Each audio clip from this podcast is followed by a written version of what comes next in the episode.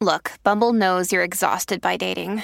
All the, must not take yourself too seriously, and 6'1" since that matters, and what do I even say other than, hey?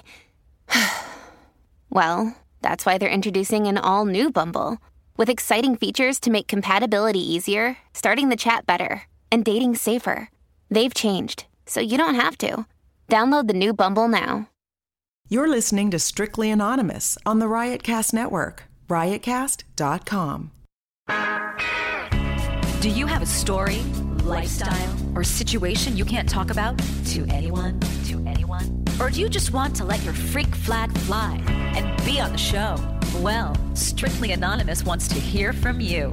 Send us an email, strictlyanonymouspodcast@gmail.com, with your story and your anonymous name. And remember, everything is strictly anonymous. Strictly Anonymous. Hey, welcome to Strictly Anonymous Podcast at I was gonna say at gmail.com. Like, what the fuck am I talking about? That's my email address. Welcome to Strictly Anonymous Podcast with Kathy. If you want to be on the Strictly Anonymous Podcast, you could send me an email. That would be strictlyanonymouspodcast@gmail.com. This is a call and advice show where I talk to total strangers about all kinds of things. Just look through the title. Mostly it's a place where people call in and talk about like their naughty lives and their secret lives or secret sexual lives. But I also like to give people advice and like help people. This is like call and advice show. I give a guy advice today. And I give him a lot of advice. His name is Lawrence. And I don't shut the fuck up on this podcast. I have to say, when I was editing it, I was like irritated with myself. I was like, I wanted me to stop talking. So if I wanted me to stop talking, oh my God, I feel sorry for you, the listener. I mean, you might want to fast forward. I don't know. It would have taken me like 6 hours to edit out all the shit that I said. But Lawrence is calling in about like my favorite topic, which is addiction and commitment issues. It's my favorite topic because I lived through that kind of stuff and I'm a lot of years out. So whenever somebody calls in and wants to talk about that kind of stuff, I'm always like so eager and excited to give them my solutions and talk about everything that I did and what I learned and how I did it, like blah, blah, blah, and like shove that down their throat I just like over talk. I think I do that with the girls that call up about their alcohol issues. I think I did it with this guy. I do think, though, I gave him good advice. It's not like I'm not going to air this episode because it seems like a slightly irritating. I cut him off a lot. Be prepared. But I feel like there's a lot of good advice for anybody going through what Lawrence is going through. Lawrence is like a lot of people out there. It's not just guys go through this. Like I said, I went through exactly what he's going through. So it's like for women, for men, anybody who's like stuck in a fucking pattern is most likely maybe an addict and can't sort of like get out of it, right? Because you're just keep doing the same thing, dating the same person and then sabotaging and not being able to have like anything sort of real in your life. Like Lawrence is at the point where he's looking at all his friends. He's like an older guy. He's starting to get older. He's looking at all his friends and they're married with kids. And he's like, what the fuck? Like they look happy. Like he wants to be happy like that, but he just can't get out of his own way. Right. And that's what we talk about. We talk about his commitment issues. We talk about his sexual addiction. He fucks a lot of escorts and has a lot of fun with those kind of people, but he can't really get into having sex with his girl. And I think that could be a common problem. I had that problem and I'm a girl. Not that I was fucking escorts, but I couldn't get into like sex with guys that I really liked. And I think I know a lot of guy friends of mine have that problem. And so I'm assuming a lot of other people do too. So, he calls in to talk all about that. And I give him a lot of advice. Like I said, even though I was like so irritated, it's not like I wouldn't air the episode because this episode is going to help Lawrence because he's going to hear his story back for himself. And it's going to help other people like Lawrence, whether you're him or you're like partnered up with somebody like him. I think it's sometimes, I've not just been like this. I've also dated people like this. So it's always good to get in their heads and know what the fuck is going on, right? Because maybe you're married to somebody who has this problem. And so you'll hear about like what's kind of going on and what's underneath all that chaos. I mean, this guy had like, besides fucking escorts, he had like, he was like, you know, he's like a big cheater, and he had like full-fledged relationships behind his last girlfriend's back, and none of his relationships end well. He's in one now, and we talk about that. I mean, you know, you got to wonder whether somebody like that should be in a relationship. He's at the point where his friends are all like getting married, and he looks at them and he's like, you know, maybe that's what I want someday too. And so we discuss like whether that's right for him, whether he should just be single, whether he should stay in his relationship, and how he's going to figure it all out. So anyway, I'll be right back on with Lawrence.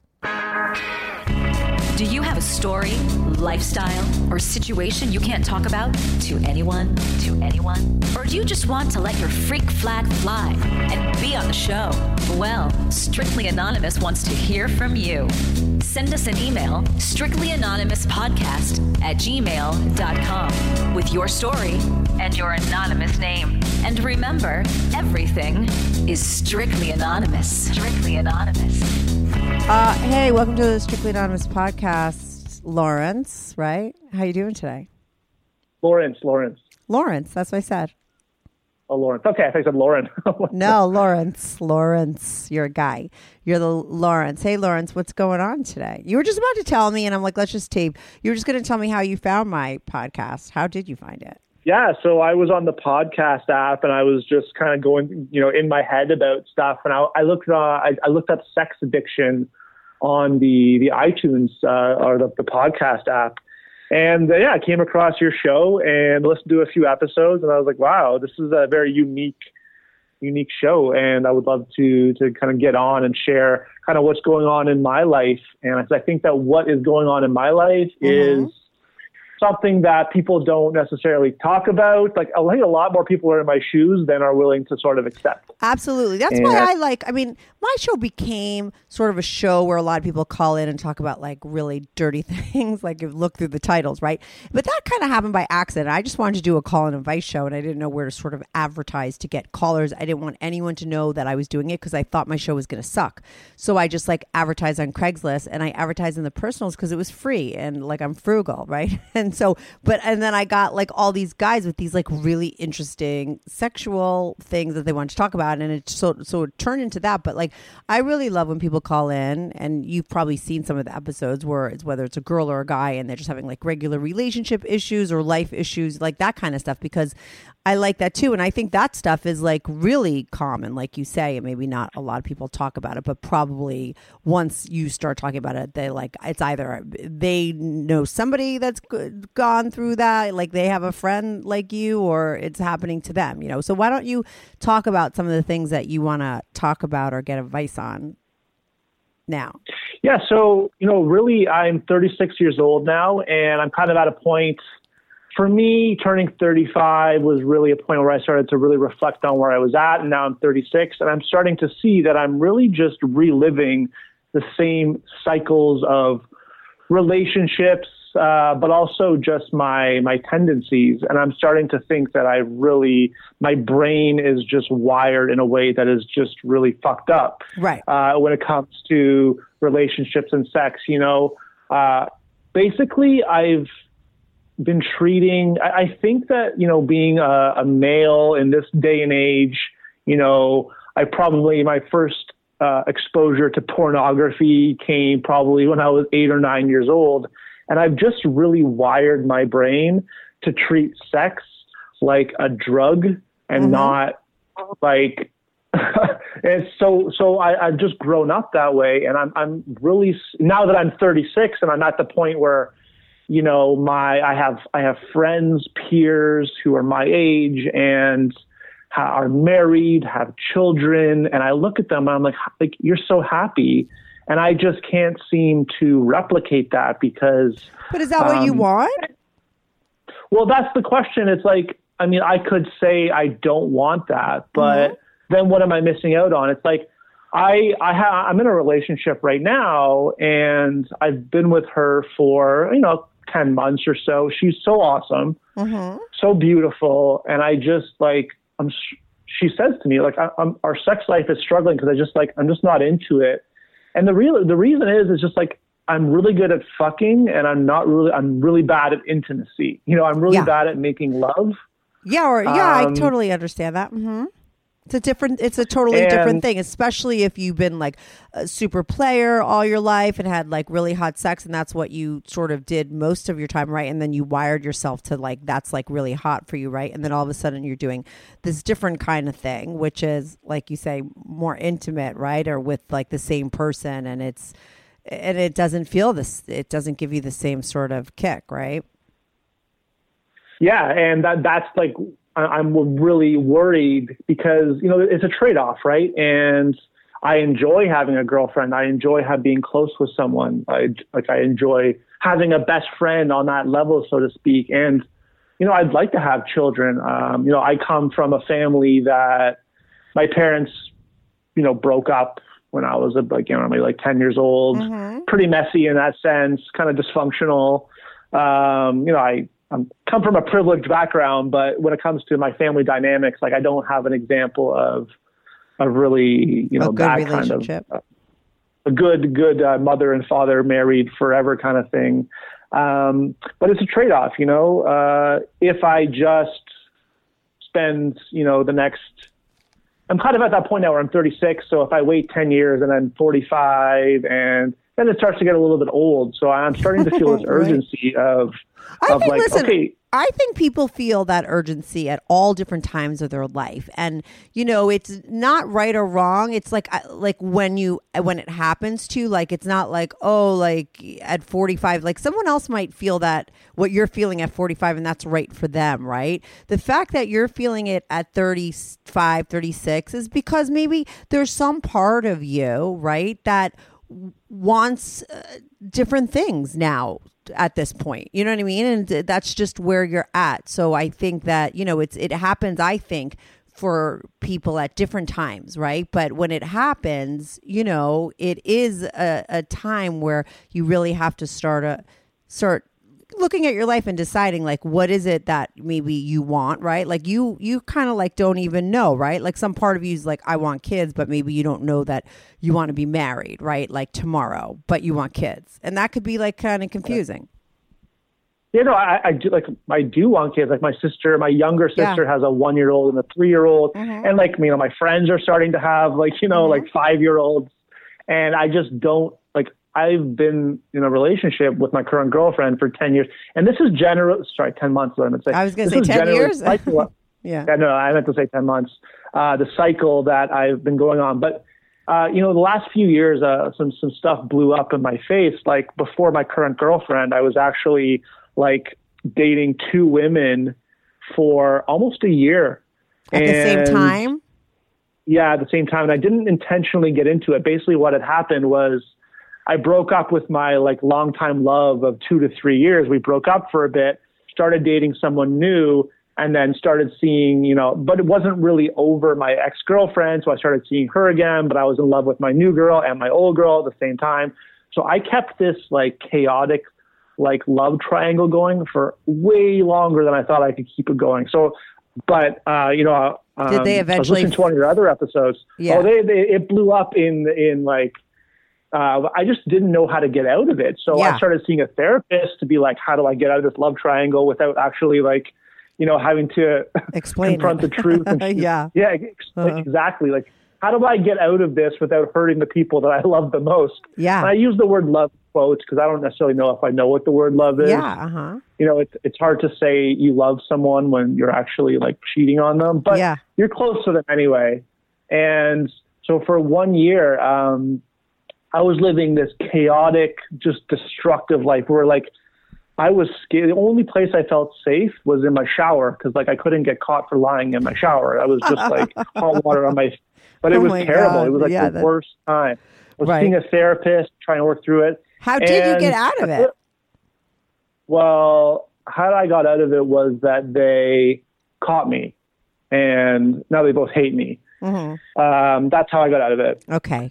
And that blew up. Like I was leaving crumbs and I left enough crumbs. They kind of picked them up and the 2 of them met up and figured it out and then confronted and tricked me. Once you start saying out loud you know, I want this to be over and I want this to end. Like, things will, like, if you put that out there on some level, like, things will, that will happen eventually. You know, I always tell people, like, watch what you say, because if you keep saying you hate your fucking job, if you don't actually leave your job, you're most likely going to get fired. You know, like, you're in a bad relationship and you're talking about, I want to get out. I want to get out. Eventually you're going to get out somehow. Right. And how you get out, you got, if you can't do it by, you know, sort of creating it in a good way and walking out with your head up high and taking control of that ending, you're going to bring it about subconsciously because you want that on some level, you know?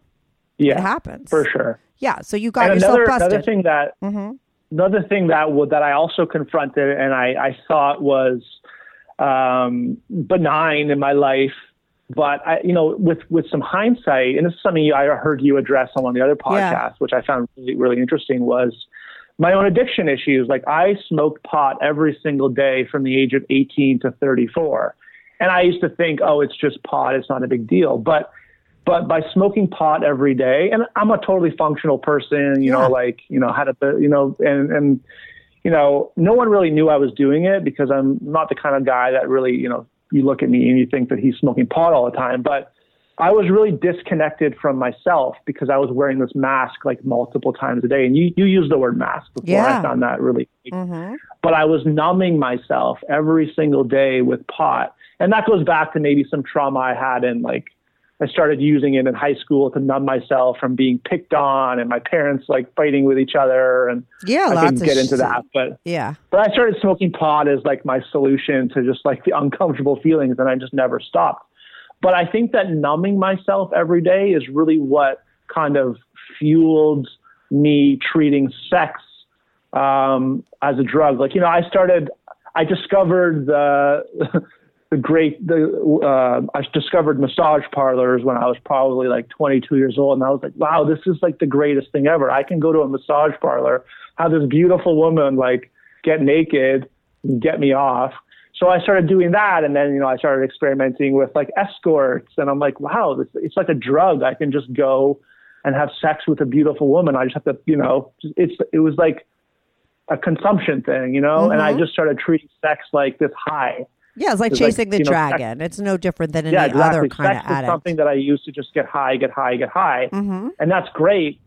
But it's not great when you're you know where I'm at now. Well, because you're comparing it, like you're like you know when it was like your drug, like this is like real sex, and that's what's hard about. Like I quit drinking, right, and that was like an easy thing. Like when you're talking about addictions, right, like there's certain addictions that are very hard, are harder to kick than others, because it's like if you have a food addiction or a sex addiction, like these are things that you have to keep in your life, right? Like it's not like alcohol. I could absolutely just stop drinking and my life stays the same, right? It's hard and all this stuff comes up, but it's easy to cut out alcohol out of your life because you don't need it on a daily basis. But like for you with sex, right? Like if you're an addict or you're using it on a negative level, you can't completely cut it out of your life, because if you're going to be in a relationship, it's a part of a relationship, right? So you have to learn like some sort of moderation with it, right? And like, so you have this, all these years and all this wiring of like a certain kind of sex that is really hot, right? Because it's all these other things. And now you have this other kind of sex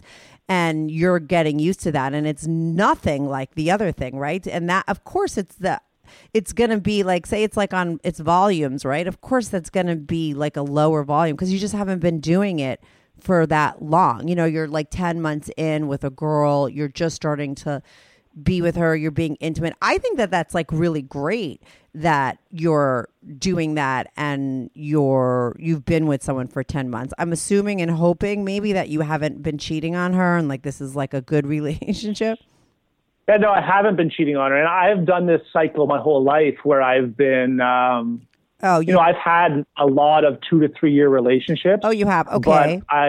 But during those relationships, I've always like, you know, kind of cheated on the side. It was like, you know, whether I never really considered going to the massage parlor and getting a hand job cheating, because I'm like, oh, whatever. It's just like, me going out for a nice meal. There's like, you know, I can leave the restaurant and no one knows I was there. It's not like there's no emotions there. Yeah. Or, you know, my last girlfriend, for example, we were living together, and you know, I had to go to New York City for just whatever. And I was like, I had a one night stand there.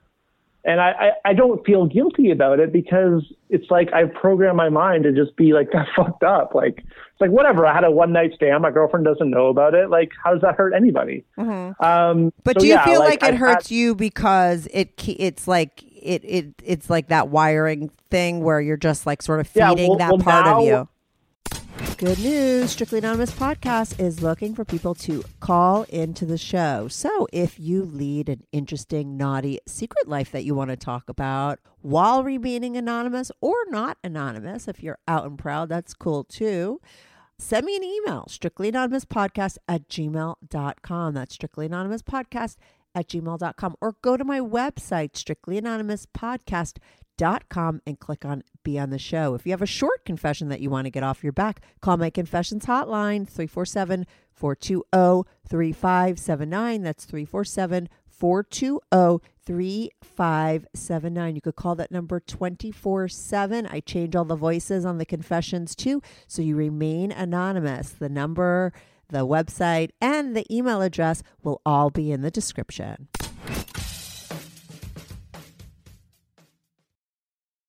Yeah, now after like therapy and quitting my daily addiction and really sort of starting to reflect back on like where I am now and where I am, I'm starting to see that all of those behaviors have just totally fucked up my brain in terms of how I relate to sex, to the point where now I actually feel incapable of having sex. Like yesterday, my girlfriend wanted to have sex with me before she had to go to work, and I just can't, I'm not into it. Cause there's just no, maybe if you were to get on the bed with some lingerie and act like a stripper, then yeah, I could do it. But I can't just I can't just start romantic. She just started romantically kissing me as if that is but that's not what gets me going. I need to get high first. I need to get high on the moment. All right, let me ask you this, though. With these other relationships for these other girls that you said you've been in, 2-year relationships, before you started cheating on them when it was intimate and it was okay, was it good with them? Did you figure out? No, I've had the same problem with every relationship my whole life. Where do you bring that dirty side of you into your relationships? Are you open about how you maybe you don't want it to be so quote unquote romantic kind of thing, and you want it to be more dirty. How do you communicate with these girls and let them know, and show your freak flag so that you guys could have so maybe you could be more turned on with them? I would say yes and no to a point. But I do hold it back, and I'm finding that, I get pushback. I get pushback from my girlfriends. They're like, "Oh, that's that's gross," or that's not welcome to the real world. That's a big problem between guys and girls. That's just normal. Yeah. Mm-hmm. Yeah. Yeah. I think a lot of girls don't really. I always had a lot of girlfriends, but I always had a lot of guy friends, so I always sort of knew what guys were like and what they liked sexually, and I was open minded, so they told me things and stuff, and so I know what guys like, and it doesn't freak me out. But most of my girlfriends do kind of get freaked out, and I think a lot of girls do, because I think a lot of girls don't really have an understanding of how guys are and what certain things mean, and they have, whereas you've been wired the opposite, where just dirty sex is hot. Women, unfortunately, have been wired to with fucking Cinderella stories, you know what I mean, where it has to be romantic, and that's it, and that's the only way they could get off, and they have a problem with being just fucking dirty, and that's fun too. Do you know what I mean? And somewhere in the middle of a little bit of both things is probably where it's at, right? So I think that's a problem that a lot of girls have as well. Those girls, are holding back because they're not used to that, or they think it's gross, when there's nothing gross about that. If you do dirty things with somebody that you're really close with and intimate, that's the best case scenario, right? Like that's when you don't have to go home and take a shower and be worried, like, and feel fucking gross about yourself, right? Like and it's great when you're with the same person and you could be open and do that stuff. So, you know, maybe you need to, have you tried that stuff with this girl now? Yeah. And we have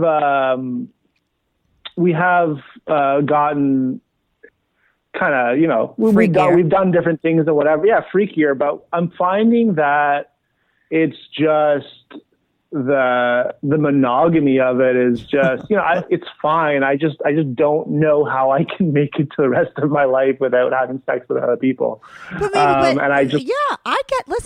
understand that. I'm a lot older than you, and I think I spent a lot of my life sort of confused and thinking that I needed to be more like everybody else instead of just realizing that I was like, I don't know, like the thought, I used to be like, I had this thing called marriage math. I'm like, you just take like however old you think you're going to be when you die and minus it from however old you are now when you want to get married. And like, think about the fact that you're going to be with that person for all those years. Like, I don't know, that would make me want to kill myself than to think about like, I'm going to be with someone for 40 something years. Like, no fucking way. And it's only now that I'm older that I start to feel like, oh, I could be with someone for maybe like 10 years or 12 years. I feel very different now than I did when I was like in my 30s. But but it took me a while to sort of understand that that's just the kind of person I am, and that's okay. You know, you might not be marriage material right now. The great thing about you, I had a kid way later in life, and I always wanted kids, and I always knew that. But the good thing about you as a guy, I mean, you could have kids whenever you want, you know, I mean, you could wait another 5 years and you'll be totally fine to have kids. I mean, you could have kids when you're 50, your sperm is not getting older like women's eggs. Do you know what I mean? So you don't have to, but like if you might not be ready for marriage and you know, just yet. You don't know, you know, maybe it's percolating in your mind and you're looking at your friends and you're saying, hey, that's like something that I would want, but maybe it's just not right now. But it doesn't mean I'm not saying that that's like the only issue that you have here. You know what I mean? There's like a couple things going on. You're definitely an addict, right? Yeah. You know, and I experimented because I went to some meetings for my weed addiction. And those really helped me. Those were very important to me changing my habits. But I also went to some sex addict meetings for a little while. Yeah. And just to feel those out and see if I went to those meetings while I was in a relationship in a love triangle. Yeah. And I was just trying to find some like answers of why am I doing this to myself? Like this is so self-destructive. And I went to these meetings and I really didn't resonate with the people there. Mm-hmm. I don't know. I didn't really feel like I felt like the people in those meetings, and I'm not trying to like take away from what those offer, but it was really just all about white knuckling it. And it wasn't, you know, a lot of the people in those meetings actually were married and were, you know, a few steps deeper than I am in this commitment. You know, they've already signed those papers. They've already committed to a lifelong, and they just don't know how to do it. So, you know, their wife catches them cheating and says, you better never do this again. So they find themselves in these meetings to try and just like white knuckle it. And I don't know. I just feel like there's more to it than just there's deeper, more layers to it that that you didn't get at the meetings, you mean? Yeah. And like, you know, I've told you already that I cheated on my last girlfriend. You know, in a lot of ways, I lived with her for like a long time. I traveled the world with her. I also cheated on her, and you know, I slept with like probably 20 escorts in my life, if not a little bit more. A lot of women would just hear those two things and just say to me, "You're a disgusting cheater," and just label me like that. And that's such a surface level way of kind of. And it's very not helpful. And right, I mean, I don't think you should be telling girlfriends those things. I mean, you could tell somebody if you've been with them for 5 years. No, I don't. But like, for example, my last girlfriend, she hates my guts because I cheated on her. But that's really the only perspective she's willing to really look at, where it's like, she would never sort of say, oh, well, he was an addict. you know, I kind of understand why he did what he did. Maybe he's not a bad person. Like, no. Yeah, that takes a while. You know, I don't know. How long ago did you break up with that girl? Well, that blew up about a year ago. Yeah, it's a year. How long were you with that girl? 3 years. How long? 3 years. And who did she catch you cheating with? The other girl that I was seeing for the last 10 months of our relationship. Right. So she found out you were having you didn't just fuck a random girl one night. Like, you were having a full-fledged relationship. Yeah. So that's what she found out. Yeah. Yeah. Give the girl some time to get over hating you. I'm not looking for her. My point is just that it's, you know, there's societal sort of, there's just ways, you know, especially when it comes to women. If you're a cheater, you're just a bad piece of shit. And I just think that that's not, there's more to it. And I'm trying to totally listen. That's why I love doing my show. And I try to tell my girlfriends these certain things. Cause I used to always whenever I would watch talk shows on TV and you'd see a man and a woman. And if the man cheated on the wife, everybody in the audience would fucking boo him, and they would just get the woman's side of things. And there's always two sides of the things. Right. And I could have 50 cheaters on my podcast. Right. But everyone has a different story. And so, and you know, there's and sometimes it's not the guy's so bad, you know, if you listen to the whole story and the reason and stuff. But there are certain kinds of cheaters that it is just bad. I have to say, your kind of cheating, is kind of the worst kind when it's done. There's the guy that cheats because his wife is in menopause and she's no longer having sex, but he totally loves her, but he just needs to fuck, right? There's another guy who's married and loves his wife, but he just needs variety, and he does not feel that's bad, and he does that, and he does his business, and then that's it. Then there's the guy that needs to feed his fucking ego, and he's cheating on his girl behind her back because he needs to get girls to like him, and there's a lot of texting and all that. That's when you start to get into that area, that is that's more brutal kind of stuff, you know. It's more brutal for the other person, and it's more dysfunctional on a certain level. Do you know what I mean? You're kind of what were you gonna say? Yeah, no, I know what you're saying. I've had, you know, it's one thing to just go and sneak out, have sex with an escort, and then, you know, wash your hands of it and come home and pretend it never happened. But when there's an emotional aspect to it, and you're actually having an emotional two full-on relationships, or you're feeding a part of yourself that's insatiable and is a problem, and you're an addict, then, you know, there's a whole other stuff going on, and you know, you need to work on that stuff. There are some people, I think, some men that will, like I said, they'll do it, they don't feel bad about it, but they love their wife, you know. That's a different story. Your thing is a lot of chaos, a lot of craziness, and that's always, you always hear that kind of fucking drama shit when you're talking to an addict, right? All that kind of stuff that comes with it, you know. And that's why your cheating, quote unquote, is bad. So you got to take society and all that out of it, right? We're just talking about you. Your girls are going to hate you because your cheating is chaotic. It does come from dysfunction. You don't probably know how just yet to be a proper partner, right? And so you leave a bunch of girls in the dust angry at you, but you can't blame them, you know? I mean, and who cares about that? Because you're still alive and you still have the rest of your life. You're super young, right? And you could just work on yourself moving forward, and you could change all that in your life. It just takes time, you know? But it's not. Yeah, and I guess. What were you going to say? I'm just worried about what the direction going forward is. I mean, I'm not trying to take blame off myself. I've done some shitty things. I take accountability for that. And I have been working on myself tremendously in the last year. Yeah, it sounds like you have. Sobriety. And that's sort of what worries me, is that I'm a year out of that explosion in my personal life. And I'm starting to realize that I just don't know if it's possible for me to just be with one person without. Maybe so, not, you know, yet. I could, maybe not yet. Yeah, but, you know. So then it's but then what am I leaving on the table? What am I? What are you what?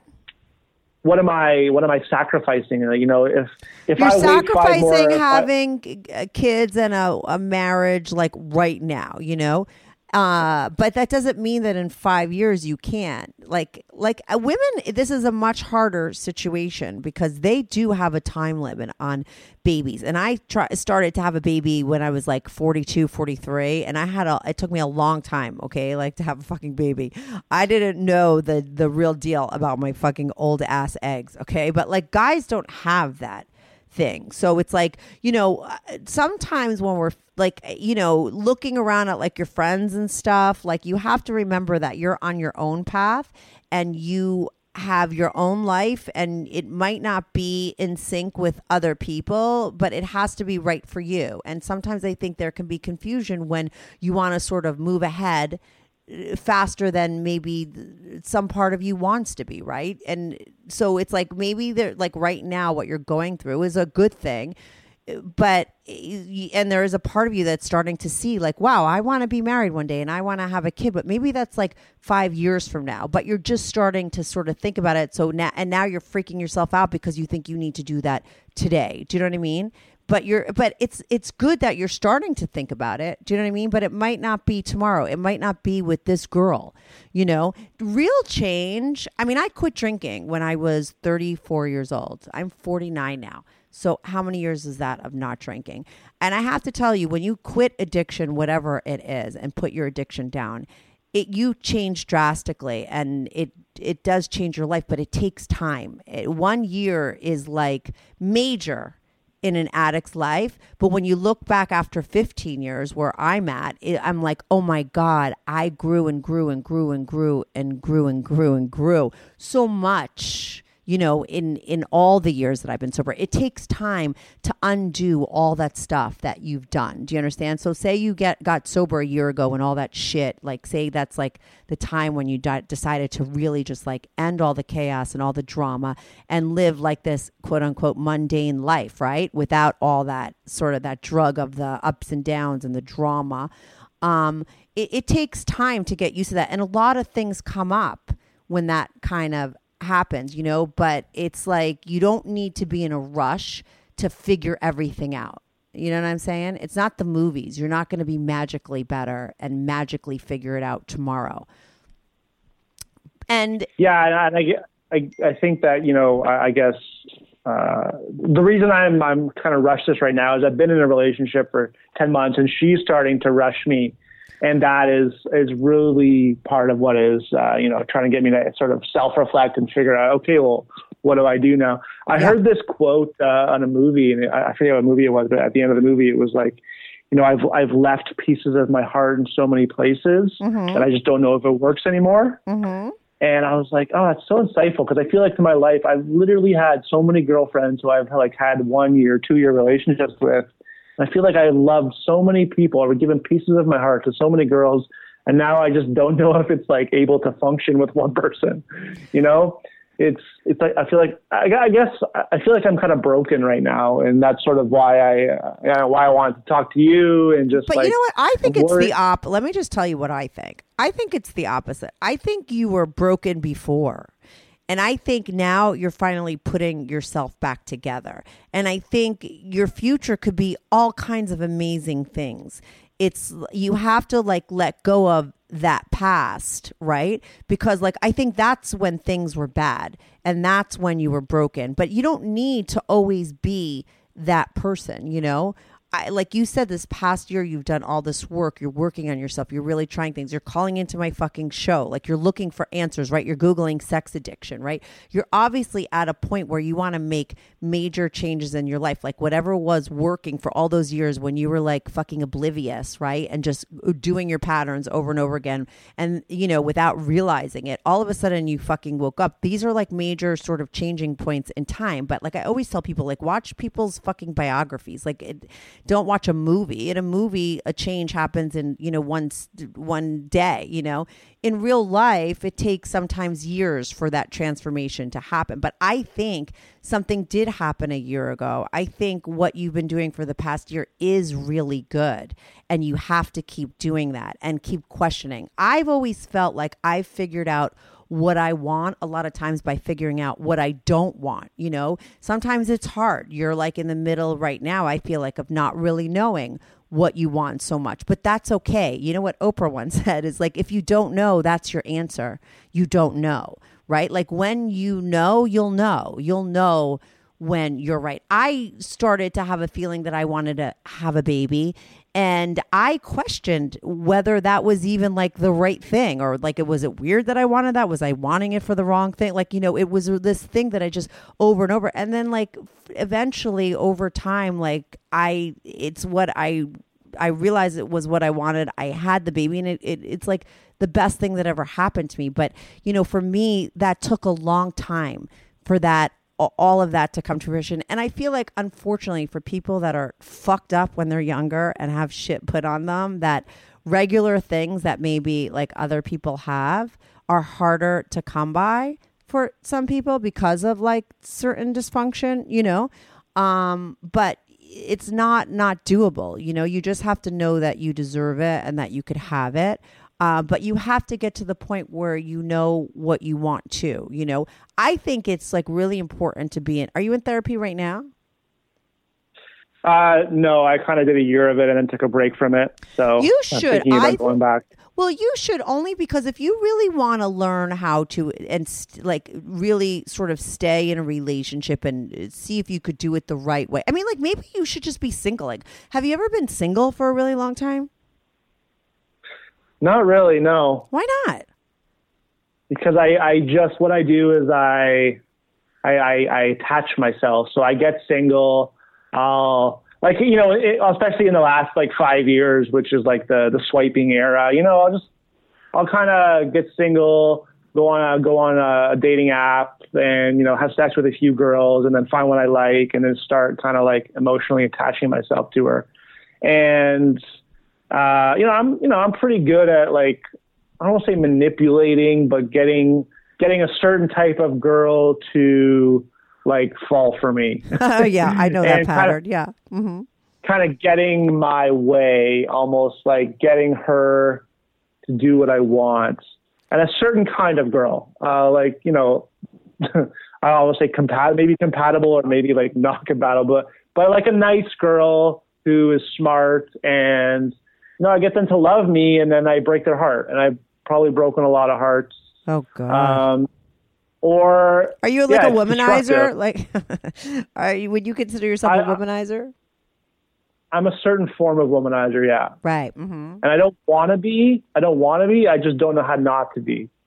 And I'm worried that if I commit to my current girl, because my current girlfriend, she's traditional. You know, she comes from a healthy family. You know, her idea, and just like the most of the girls I've dated, their idea is, you know, we get married and we live happily ever after. That's how it works. And I'm also the kind of person, like in my last relationship, like I'm like an introvert. I like to do stuff on my own. Like in my last relationship, I would go on. You know, my girlfriend was working. I'd be like, all right, because I work on the computer, so I can travel. I'm like, I'm just gonna go on a trip. You know, I'm gonna go to Colombia for a week by myself just to travel.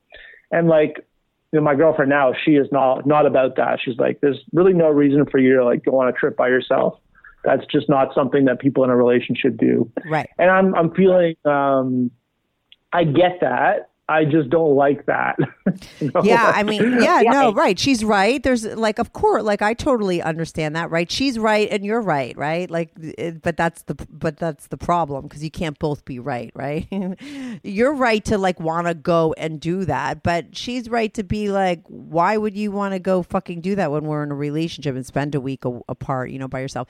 But you could do all those things. Like I once had a friend sit across me and just like, oh, I wish I could just like, he was always in relationships. And he's just like, I just wish I could just like fuck whoever I want and go out and wherever I want and never have to be home at the right time. And I was like, you can do that. It's called being single. Like, just fucking try it for 5 minutes. I heard you say that exact same thing to someone else. Yes. Like, you can do that. It's called being single. Yeah, and it's like, yeah, I get it. But like, then you don't get the you don't get the kids, you don't get the relationship, you don't get the nurturing, you don't get right. But you know what you need, but like right. But I think I don't know. I'm not like someone that's ever like sitting at home like lonely. Like relationships were always harder for me. I love being alone, and it's easy for me. I know that there's another type of person. You're probably this type of person that doesn't like to be alone. You want to be partnered up, and there's nothing wrong with that, right? There's just different kinds of people, right? And so, but I do think that when you, and there's like a reason why when you get in AA, they tell you like, don't have a relationship or anything for the first year you go sober. Like they're like, there is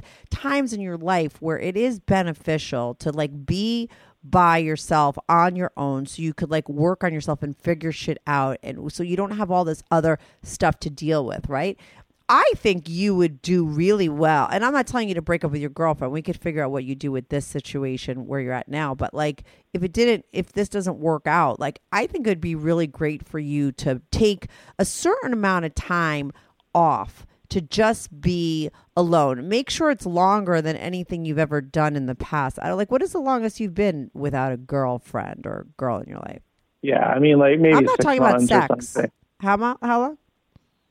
6 months, maybe? 6 months to like, a year? I mean, yeah, like I would say, so give yourself 2 years, you know, and be like, I'm going to do that. And then you go all get your travels, do all your things, like fuck hookers, get like, do whatever you want without any kind of, because what happens when you're trying to change and you're trying to do what you like, you get into this better place.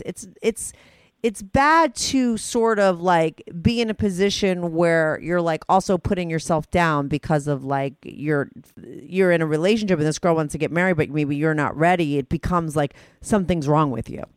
And so you're constantly telling you like something's wrong with you and you're missing out, you know, and like that doesn't help. That's not going to help you figure out what you want, you know, someone else's sort of agenda.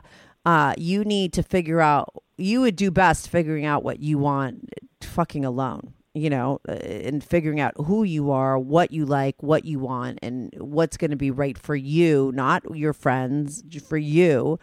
You know, it would be easier to do that, like not in a relationship with the regular girls that you sort of attract to yourself.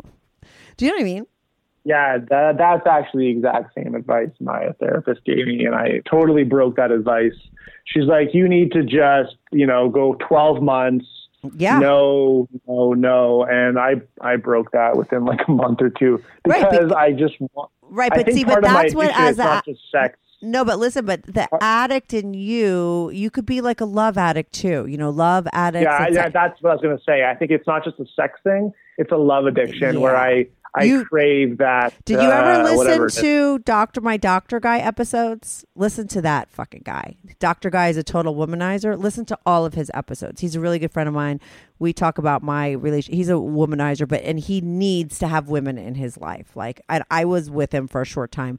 We talk about that, and I've had many episodes with him. They're really fascinating. You'll probably see a lot of similarities with him. He's pretty hardcore and hilarious, and the episodes are really good. You'll like them, But, you know, you really need to, you know, the love addiction thing and having to have a girl in your life, like that's another sort of addiction. The only way to stop being a fucking addict is to put all your addictions down. And it's very easy as an addict to sort of like let go of one thing and pick up something else. I was a weed head. I'm a total addict, right? I was a weed head. I smoked pot from 8th grade. Every single day from 8th grade to 11th grade. I couldn't wake up without my pot. Like, you know what I mean? Like, it was just something I did every single day. Right. But I quit in 11th grade, but it wasn't like, but I still had to, I quit drinking at 34. Cause like when I put that down, I picked up drinking and I became an addict with that. There's been times in my life I was a sex addict, you know, I totally understand that whole, I was totally wired where like I could not get horny for a guy that I liked. I could only get horny for like guys that I didn't like. And that was like the best sex, you know what I mean? Like, and I get that sort of backwards kind of a thing. And it really wasn't until I cleaned up everything. And that's when I was 34 and quit down the alcohol. I didn't have really anything left, that everything changed. Now I am totally wired that I could only get horny when I actually like someone. It's really bizarre and actually quite depressing because it was a lot easier when you just like, fuck around with any stranger, and it was like great, you know what I mean? And anything like sort of without feelings was really great. And now, like, if that's lacking, it's not so great. It's like the complete opposite. But I rewired myself over a really long time of being completely sober and sober of everything. You know, you have to get sober of girls too, you know, of like having to have a relationship. You know, maybe you and this girl aren't that compatible. If she's like, I don't want you to travel alone, I don't want to do dirty sex with you, like, you know, maybe like that's, if that's who you are, like, let me just tell you, like, that's not a bad way to be. You can probably find somebody, I'm not even probably, like, you could find a girl to fall in love with that will allow you to be all those things and be into fun, dirty sex with you and let you go off for the weekend to Colombia. Maybe not a whole week, but maybe for 4 days to Colombia or whatever, you know, you could find that but you don't have, maybe like this girl isn't the right girl for you. Maybe all of them haven't been the right girl for you. And most likely they haven't, because when you have addicts, have commitment issues, have fucking problems, right? You probably have commitment issues too. So you're just always picking the wrong person. So you don't wind up in that long-term thing yet, because you got issues there too. You know what I mean? So these nice girls, I think part of my, I mean, the guy that's fucking escorts and into all this stuff, and yet you attract yourself like these really nice girls, is like, I don't think those are your girls.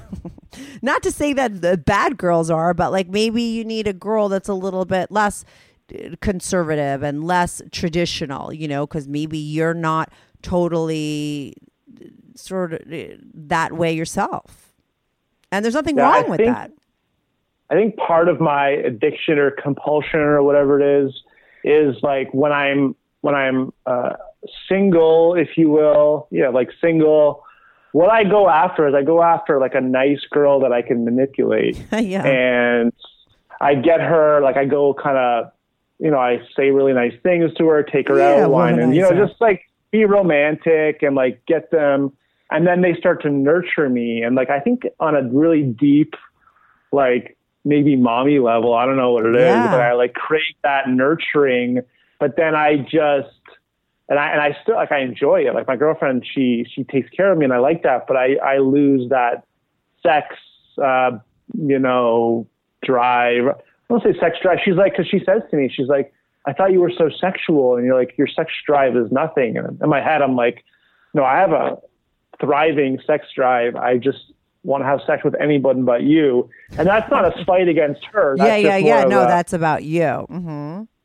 Yeah, she's amazing and beautiful, and it's just like, that's what I'm just like, why am I like this? Like, why can't I look at my friends? I'm like, my friend, 36 years old, same age as me. I'm like, he's in a marriage for 5 years and so happy. And I'm like, why? First of all, let me just tell you this. Like, the last thing you should ever do is like look at other people and think like, oh, I should need to be like them. Like you know, you don't really know. And, you know, I'm not saying that, oh, people who are married are miserable. No, they might be really fucking happy, but like you can't sort of like compare yourself to other people. Like, that's the worst thing you could ever do, because nobody's paths are the same. Like, your path is your own path. Like, you know, when you're fucking 90 years old in your deathbed and you look back, like, you know, it could be that you were married at 40. You might not be married until you're 45. You might have a kid at 40 with somebody that you were married to. Like, who fucking knows what's going to happen, you know? But if you were meant to be married and happy by 36, it would have happened already. Like, that's not happening for you. So, you know what I mean? So stop looking at your friend's life. You know, you have to just pay attention to you and what's going on with you, and start to figure out. And that's what you're doing, right? You're really questioning and looking for answers, and keep doing that until things start to come to you, you know. And it's like that, you seek, you keep looking, and then one day the light bulb goes off, and like, and then you get that answer, and then you work on another part of yourself. You have a lot of stuff going on. I've had all these things going on. I totally understand. And I know people, a lot of people have this kind of stuff. You're an addict, you're a fucking commitment phobe, you had problems from your childhood that's affecting all this stuff. You know, you definitely need to still be in therapy. 100% therapy, if you're in the right therapist. Have you ever done like what's the fucking therapy that I did now? I can't even remember. Like you know, the one, it's really expensive. It's like the hardcore psychoanalysis. Have you ever been with that kind of therapist? I'm not sure. The one I was with one-on-one, she was a woman. It was a great fit, and it was really good. Was she a psychoanalyst? It's like a certain type of... No, I would say no. Yeah, this shit was like the hardcore. It's super expensive type of therapy. It's a regular therapist, but they just have they're just smarter than anybody around. They tend to be like a lot of, they're very expensive. Sometimes you could get insurance to cover it, but they're way more expensive than regular therapists. It's psychoanalysts, but they're really good because what they really know how to do is get into your subconscious and change things. Because what unfortunately happens when we have bad childhoods and stuff, like the wiring that's fucked up is like all subconscious. So no matter how much you know in your brain that you're doing something wrong and you're, you know what I mean? It just, it keeps happening, you know? And the only way to really change that is to go into that thing. That's what I think. And the only way things like that have changed for me is when I went really deep and went into that kind of therapy. And it was really fucking good. I would say she completely sort of changed my self-esteem level, completely changed. And that's really hard to do. Also quitting alcohol. You have to quit your addictions.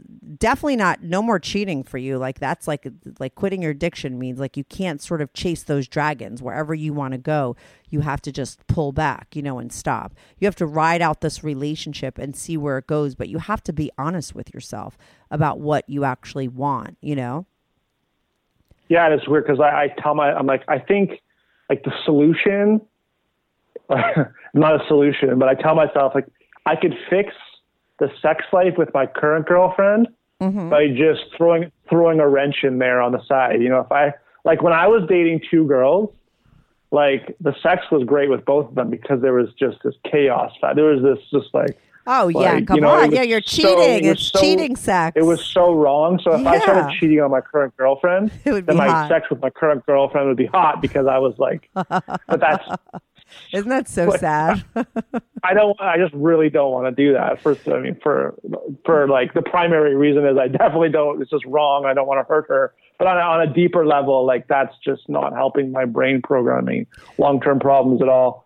Yeah, no, you can't do what you want to do. You have to not do that when you want. You have to keep trying to sort of stay in this and see. But maybe you won't last with her. I don't know. Are you going to I mean, I hope you're not the type that will wind up getting married just because she wants you to, even though maybe, and then, because and then wind up cheating. I don't know. Are you thinking of maybe settling down with her? No, I'm really not. I have no real imminent desire to put a ring on anyone, or for that matter, have to wear a ring every day like that. The thought of wearing a wedding ring on my finger just gives me friggin' chills. Yeah, you're not ready, but that doesn't mean that you won't change. You know what I mean? That it doesn't mean that you can't have a family and be happy like your friend, but that might not happen for you until you're 45. Not 36. And that's fine, because by that point, he'll be getting a divorce and you'll be starting your happy life. I mean, everybody's life goes through ups and downs, but they all go at different times. You know what I mean? Yeah, your friend might be happier and having all those things now, but when you're having them, whenever, he might be going through other bad things. It's just that life is most of the time kind of fair in people's lives. It's just things show up at different times for different people, So looking at these other people and yourself is not going to make sense. You have stuff that you've been sort of putting under the rug for a really long time. You smoked weed every day for a really long time to avoid sort of dealing with all this shit. And now you put that down, and now you're starting back up to figure stuff out. But what I always felt, and I think they say this, is when you put down any kind of addiction, I started drinking when I was 15 and I quit drinking at 34. So when I stopped drinking at 34, I was emotionally 15, right? So do the math. I'm like emotionally a 30-year-old, and I, you know, and that makes sense because I like you pick up where you left off. Like you haven't moved. You didn't move all those years you were fucking smoking weed. Like you didn't do shit, you know? So you're like still super young emotionally, you know? And that, so it's normal. So when did you start smoking weed? When you were 18? Yeah, 18 to 34 every single day, all day long. So and so now you're 36, so you're 20. So I would you recommend a 20-year-old to get married? Or a 20-year-old to know what he wants to do with the rest of his life? A 20-year-old to like not know what to do sexually? No. You're immature emotionally. I get it. A lot of people are. It's no big deal. It's better to figure this shit out before you marry than to, or you're going to be like the opposite of the other people that were messed up and got married and then they're having midlife crisis at 50. You know what I mean? Like it's better to have your crisis now. Without any kids, you know, you're still kind of young. Yeah. Go through it now, figure it out, and you know, in a couple of years and in your 40s, it's going to be probably the best times of your life. But you need to take, you know, there's always going to be time of sort of doing the work, and the work takes longer than a year. But it doesn't mean that you're not going to have stuff going on. You'll make mistakes. Maybe you'll fuck a hooker. Maybe this relationship will go bust, you know. But that doesn't mean that you're not progressing and moving forward. It just doesn't. You don't just magically become better. You know, you need to be in therapy. You need to continue to not sort of go and do the things that you do that are escaping your problems and yourself. You know, I think it's great that you're with your girl now, even if don't wind up with her, because it's good practice for you. It's good practice. Yeah, no, honestly, like what you're saying to me, you're kind of just holding a mirror up and showing me what I already know and everything you're saying to me, I know deep down. I'm just, you know, I'm in a relationship with this girl, and I just like deep down, I know that like I can't do it, and that I need to. It's not that I can't, it's just that I'm not there yet, and she's pressuring me she wants to move in with me in the next like few months, and I guess deep down, I know that that's just a terrible idea because I haven't grown in the way that, you know, you've been saying. So you but really do you feel like it's a terrible idea because you haven't grown, or do you think it's a terrible idea because you just don't want to live with her, or do you even think it's a terrible idea? Like, how do you really feel? Like when she told you, let's move in together, like how do you really feel about it?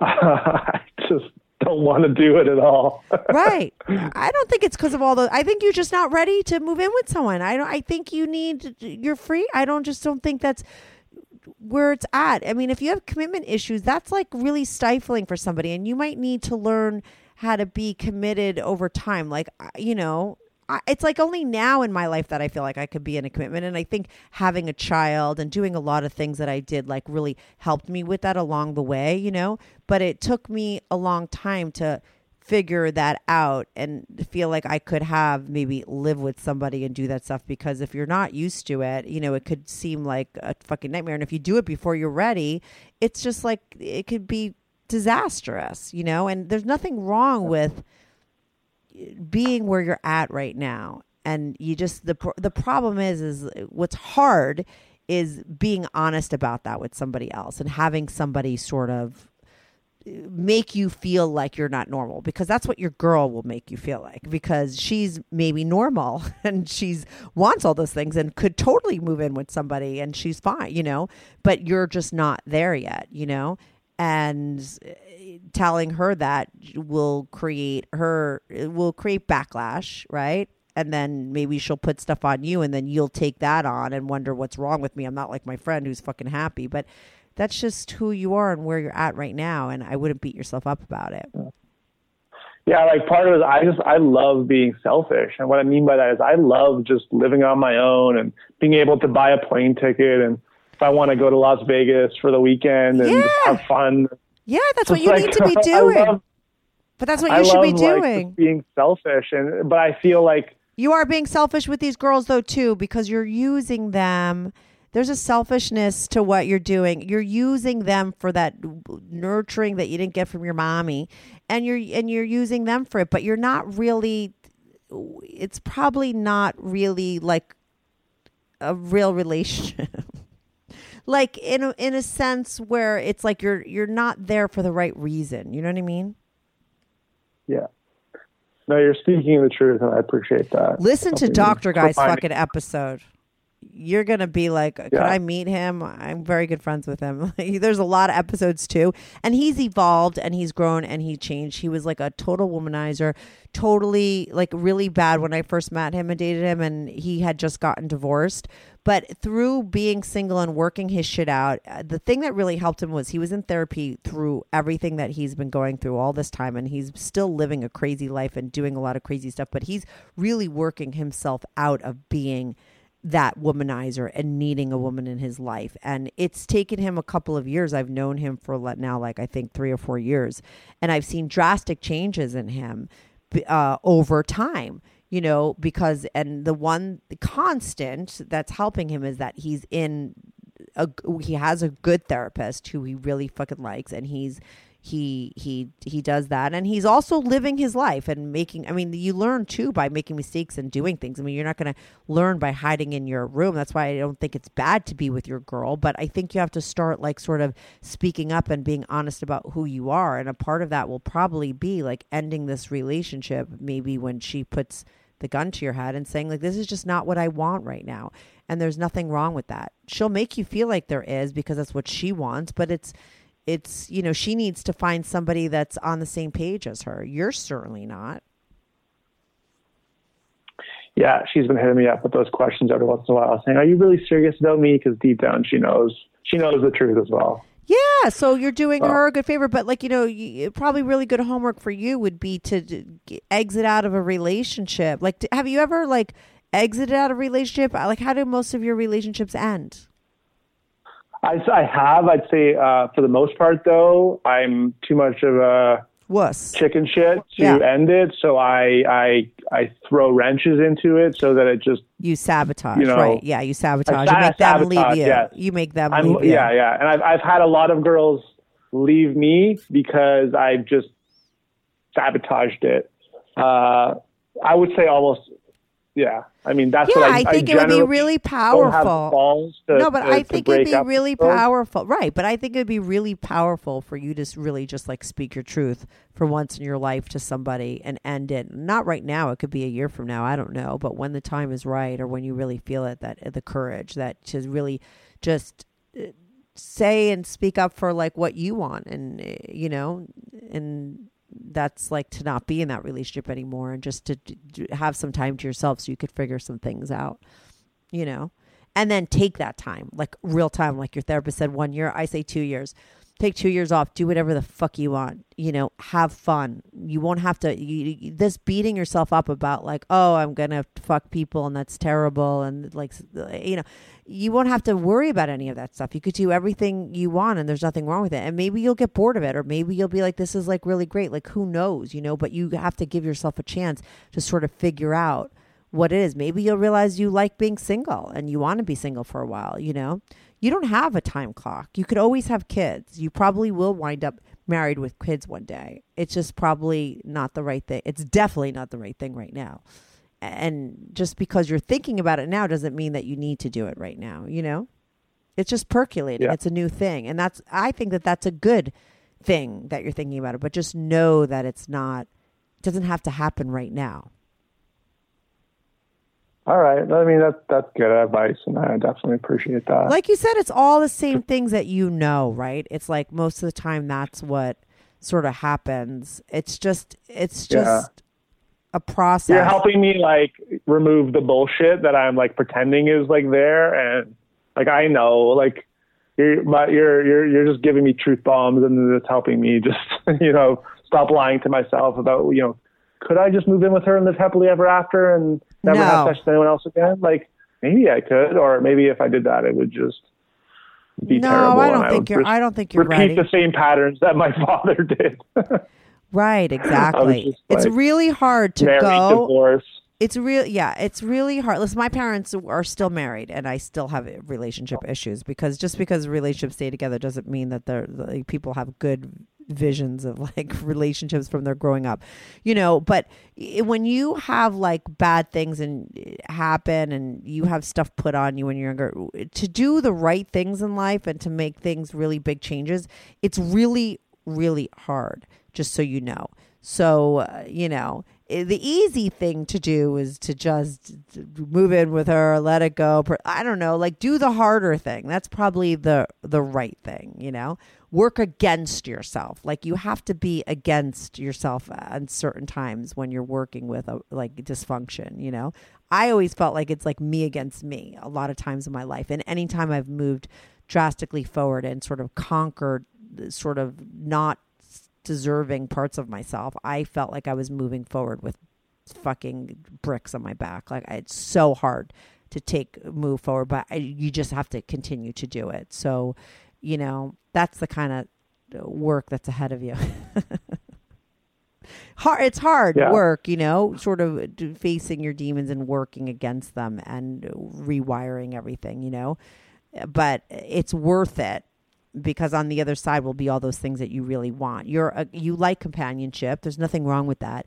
You like having relationships. You'll eventually have that again, but you want to have it where you actually like having sex with that person and you're not sort of freaking out that they want to move in with you. You know what I mean? Like it shouldn't feel that way. It didn't feel that way for your guy friend who's happy, I'm sure, right? I mean, I don't think.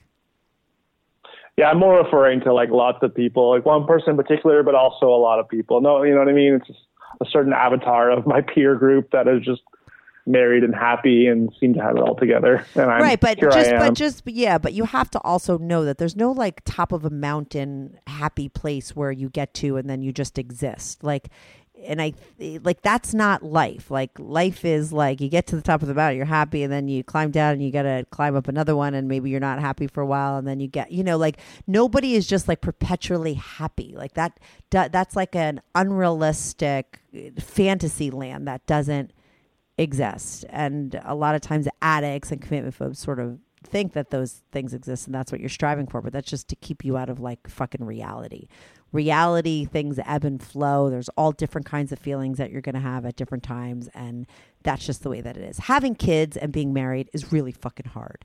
It's really fucking joyful and happy and amazing. I don't know about the marriage thing, but I'm sure people married would say that. But I know about the kid thing, but it's really fucking hard too, you know? So you have to sort of, you know, live with getting used to mundane, no drama, flat feeling life, you know, with ups and downs of feelings, you know, and get used to that before you throw in really big, really difficult commitment issues that on top of it, like having kids or being married, you know, because that stuff is hard work even when it's good.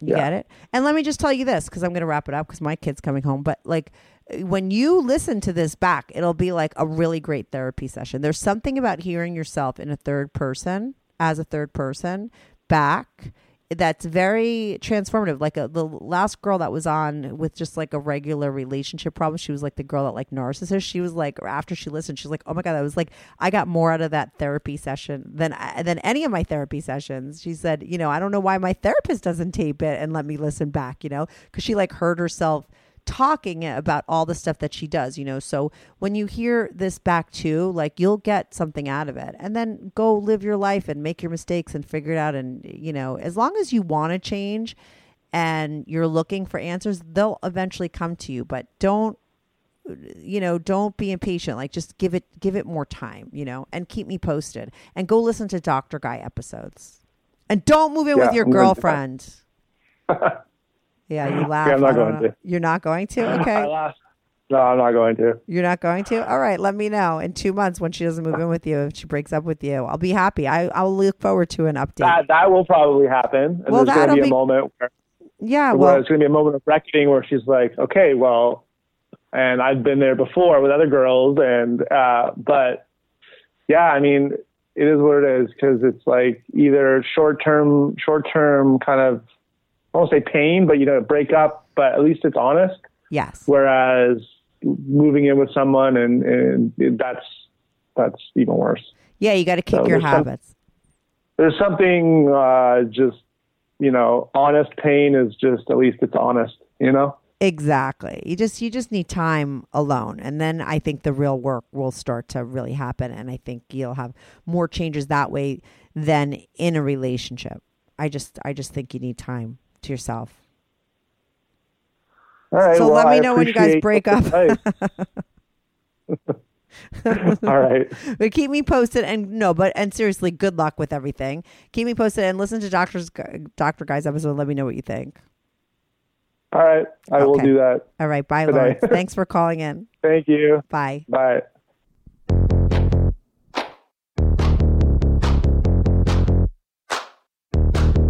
Do you have a story, lifestyle, or situation you can't talk about to anyone? Or do you just want to let your freak flag fly and be on the show? Well, Strictly Anonymous wants to hear from you. Send us an email, strictlyanonymouspodcast@gmail.com, with your story and your anonymous name. And remember, everything is strictly anonymous. Strictly anonymous.